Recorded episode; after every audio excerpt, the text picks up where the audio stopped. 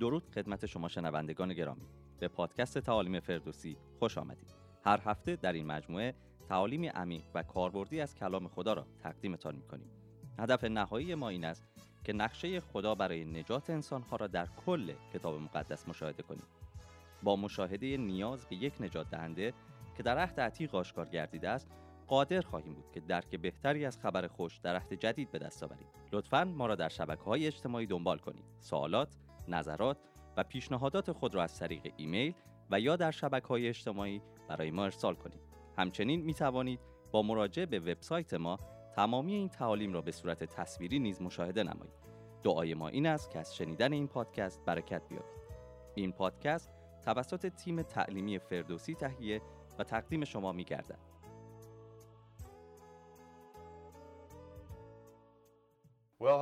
we're back for another study, the study of the book of Ruth.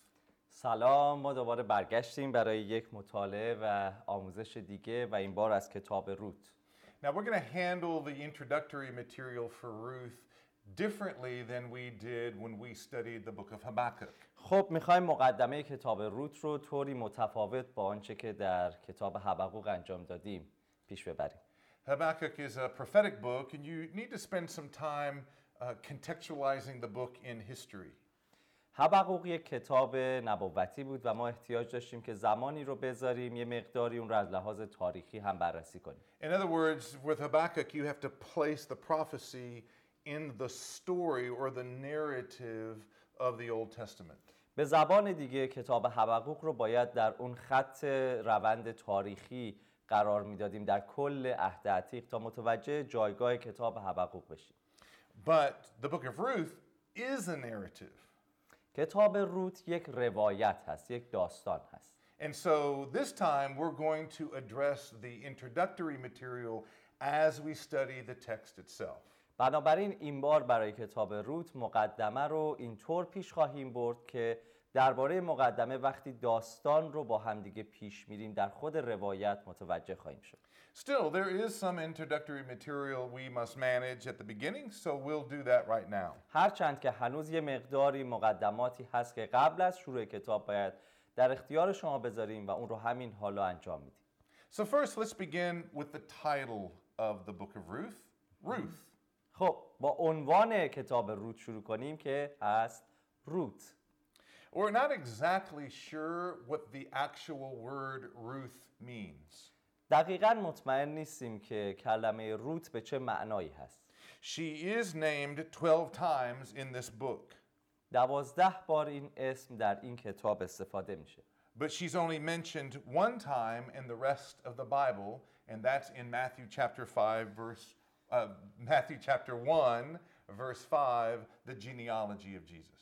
ولی فقط یک جای دیگه یک بار اسم روت در کل کتاب مقدس بیرون از این کتاب استفاده میشه و اون هم در انجیل متی باب یک آیه پنج هست در شجرنامه عیسی مسیح You know, it's unusual that the book itself is named after her.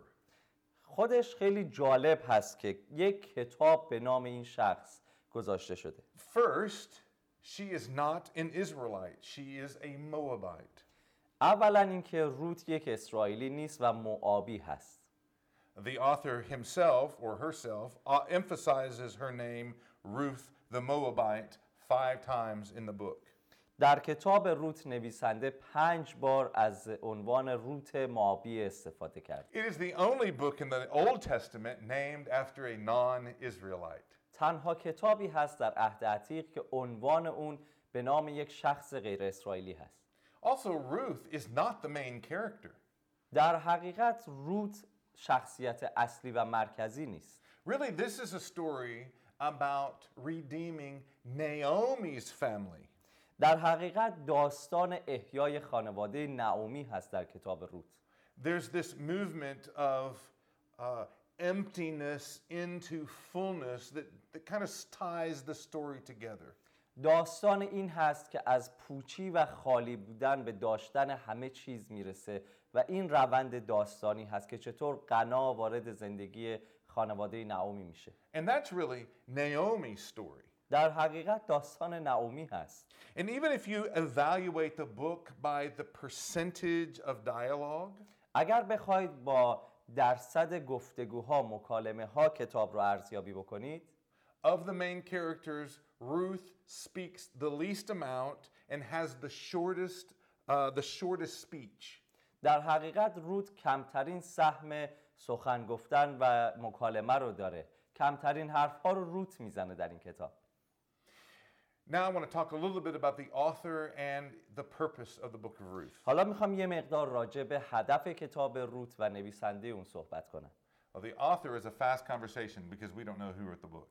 خب خیلی سریع می‌تونیم راجع به نویسنده صحبت کنیم چون ما نمی‌دونیم که نویسنده حقیقی کتاب روت چه کسی هست No author is mentioned in the book itself, and no author is mentioned in the Old or New Testament about Ruth. نه در خود کتاب روت اشاره شده به نویسنده کتاب روت و نه در هیچ جای دیگه در عهد عتیق و چه در عهد جدید اشاره به عنوان و نام کسی که کتاب روت رو نوشته نشده I think the better conversation, or maybe the more important conversation, is what is the purpose of the book of Ruth? فکر می کنم که بهتر و مهمتر این هست که راجع به این صحبت بکنیم که هدف کتاب روت چی هست The book of Ruth is meant to reinforce David's legitimacy as king or the legitimacy of his family line. در حقیقت کتاب روت هدف نگارشش این هست که پادشاهی داوود رو تایید می‌کنه و به اون دوباره اقتدار میده. نه فقط درباره پادشاهی داوود بلکه خانواده داوود.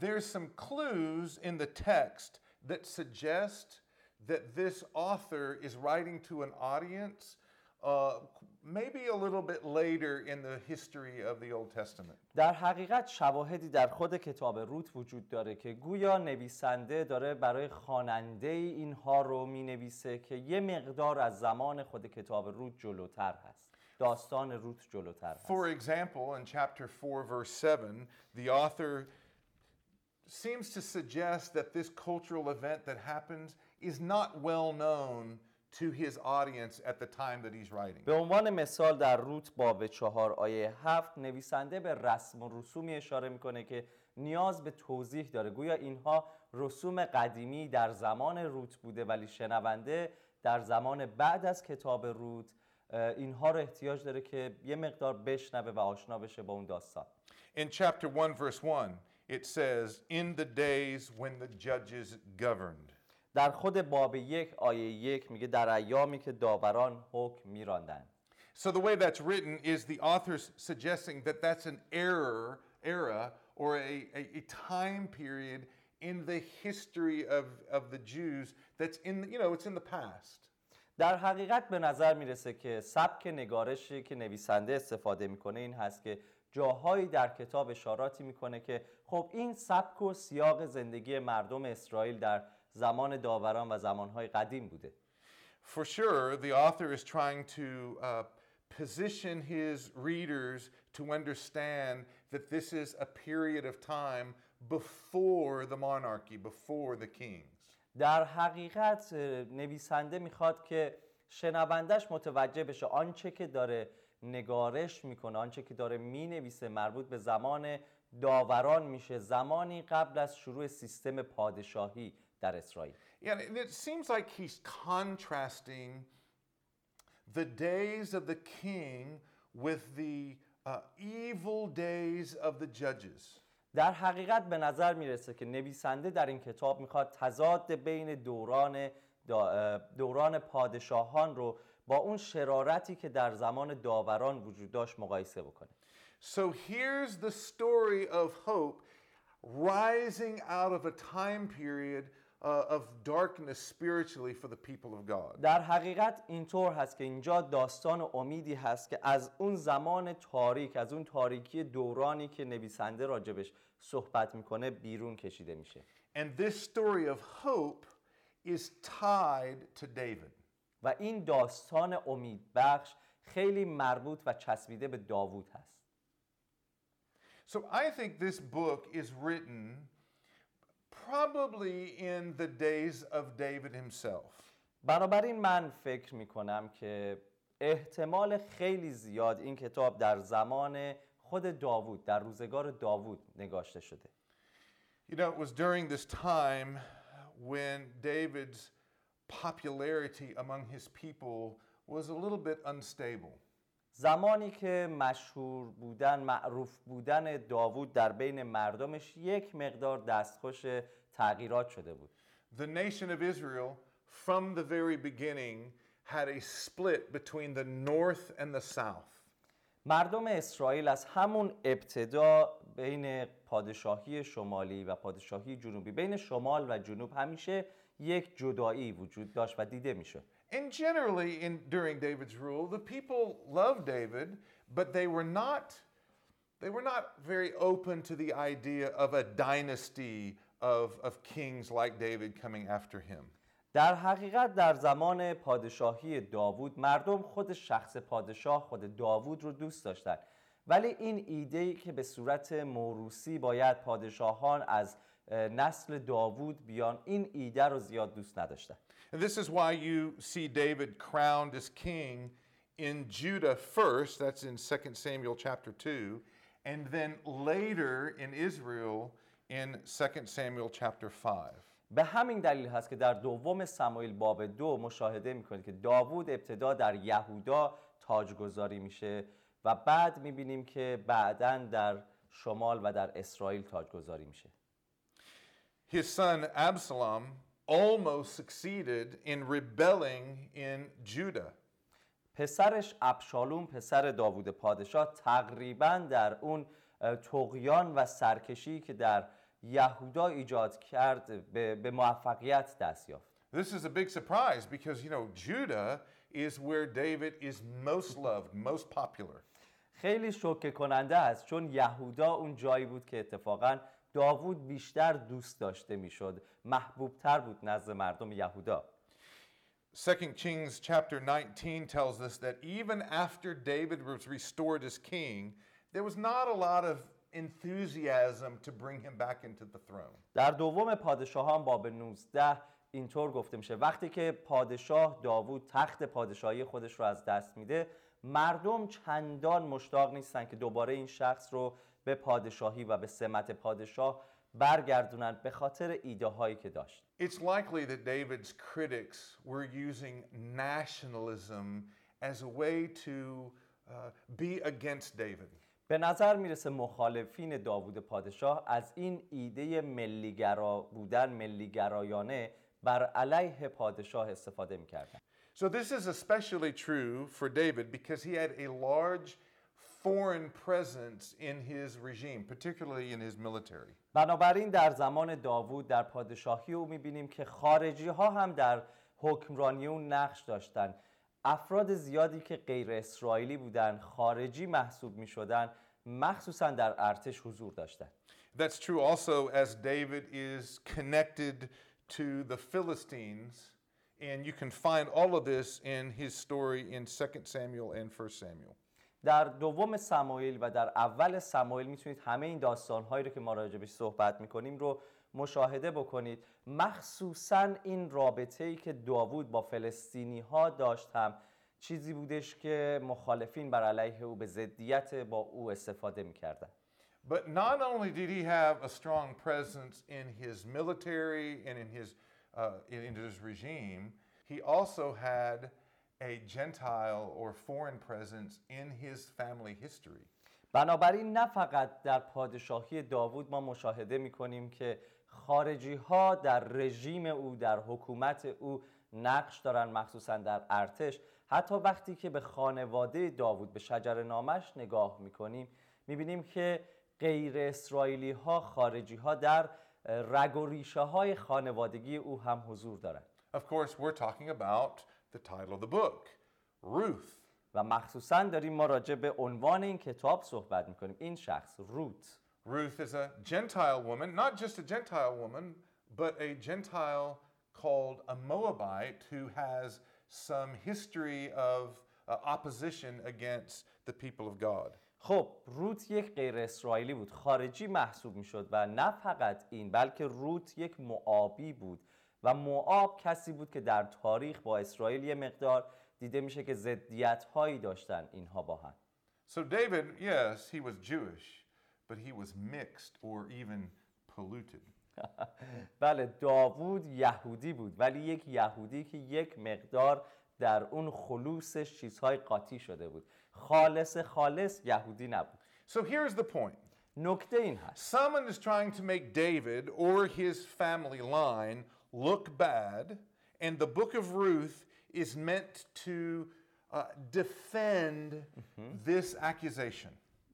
موضوع و نکته اینجا این هست. افرادی اشخاصی بودند که سعی می‌کردن نسبت به پادشاه به داوود ادعاهایی وارد بکنن نه فقط به استفاده از خارجی ها در حکومتش بلکه به اینکه خودش از خلوص یهودی برخوردار نیست و او رو بدنام بکنن. اما کتاب روت به نوعی می‌خواد اون خلوص و اون اصال اصالت داوود پادشاه رو دفاع بکنه و ثابت. So the major purpose, I think, here is to strengthen David's kingship, but also the acceptance of foreigners into Israel. در حقیقت هدف عمده کتاب روت این هست که از اصالت پادشاهی داوود دفاع بکنه و همینطور توضیحی بر اینکه چرا غیر اسرائیلی ها وارد اسرائیل شدند. So for God, God loves the nations. As long as they will see Him as their object of worship, the nations are welcome to come to Him. در ارتباط با خدا در دید خدا خدا امتها رو دوست داره. تا زمانی که او خدایی باشه که امتها پرستشش می‌کنن. و برای او مهم نیست مردم از کجا میان. دیگران رو غیر اسرائیلی ها رو هم دوست داره اگر اونها او رو پرستش می‌کنن. The last topic in our study of the book of Ruth uh, introductory material is the outline. ساختار خود کتاب قسمت دیگه ای از اون چیزی هست که ما در مقدمه می‌خوایم ازش استفاده کنیم در معرفی کتاب So the author does this by dividing the book into two parts. Narrative, chapter 1, verses 4 through 17, and genealogy, chapter 4, verses 18 through 22. بنابراین نویسنده کتاب ساختار کتاب رو به دو بخش بخش بندی کرده بخش اول که از باب یک آیه یک تا باب چهار آیه 17 هست که داستان و روایت رو مشاهده می‌کنیم. و قسمت دوم که از باب چهار آیه 18 تا 22 هست و شجر نامه و نسب نامه هست. And so really you can see the purpose of the book at the end of the book as the author is using the genealogy to help defend David and his family's history. بنابراین ما می‌تونیم هدف کتاب رو در قسمت پایانی و انتهای کتاب مشاهده بکنیم. در شجرنامه و نسبنامه که نویسنده داره از نسل داوود و از شجره او دفاع می‌کنه. So in the next segment, we'll begin chapter 1, verse 1, and we'll be looking at the text itself. پس در قسمت بعد در جلسه بعدی ما از باب یک از آیه یک که خود متن هست شروع خواهیم کرد. از همراهی شما بسیار سپاسگزاریم. امید داریم که این پادکست باعث تشویق تقویت و بنای شما گردیده باشد. لطفا نقطه نظرات خود را در پایین همین پادکست برای ما بنویسید و در صورت تمایل آدرس پادکست ما را با دوستان خود به اشتراک بگذارید. برای اطمینان از اینکه هر هفته پادکست جدید ما را دریافت کنید لطفا مطمئن شوید که این صفحه را subscribe کرده اید. لطفا تیم ما را در دعای خود به یاد داشته باشید.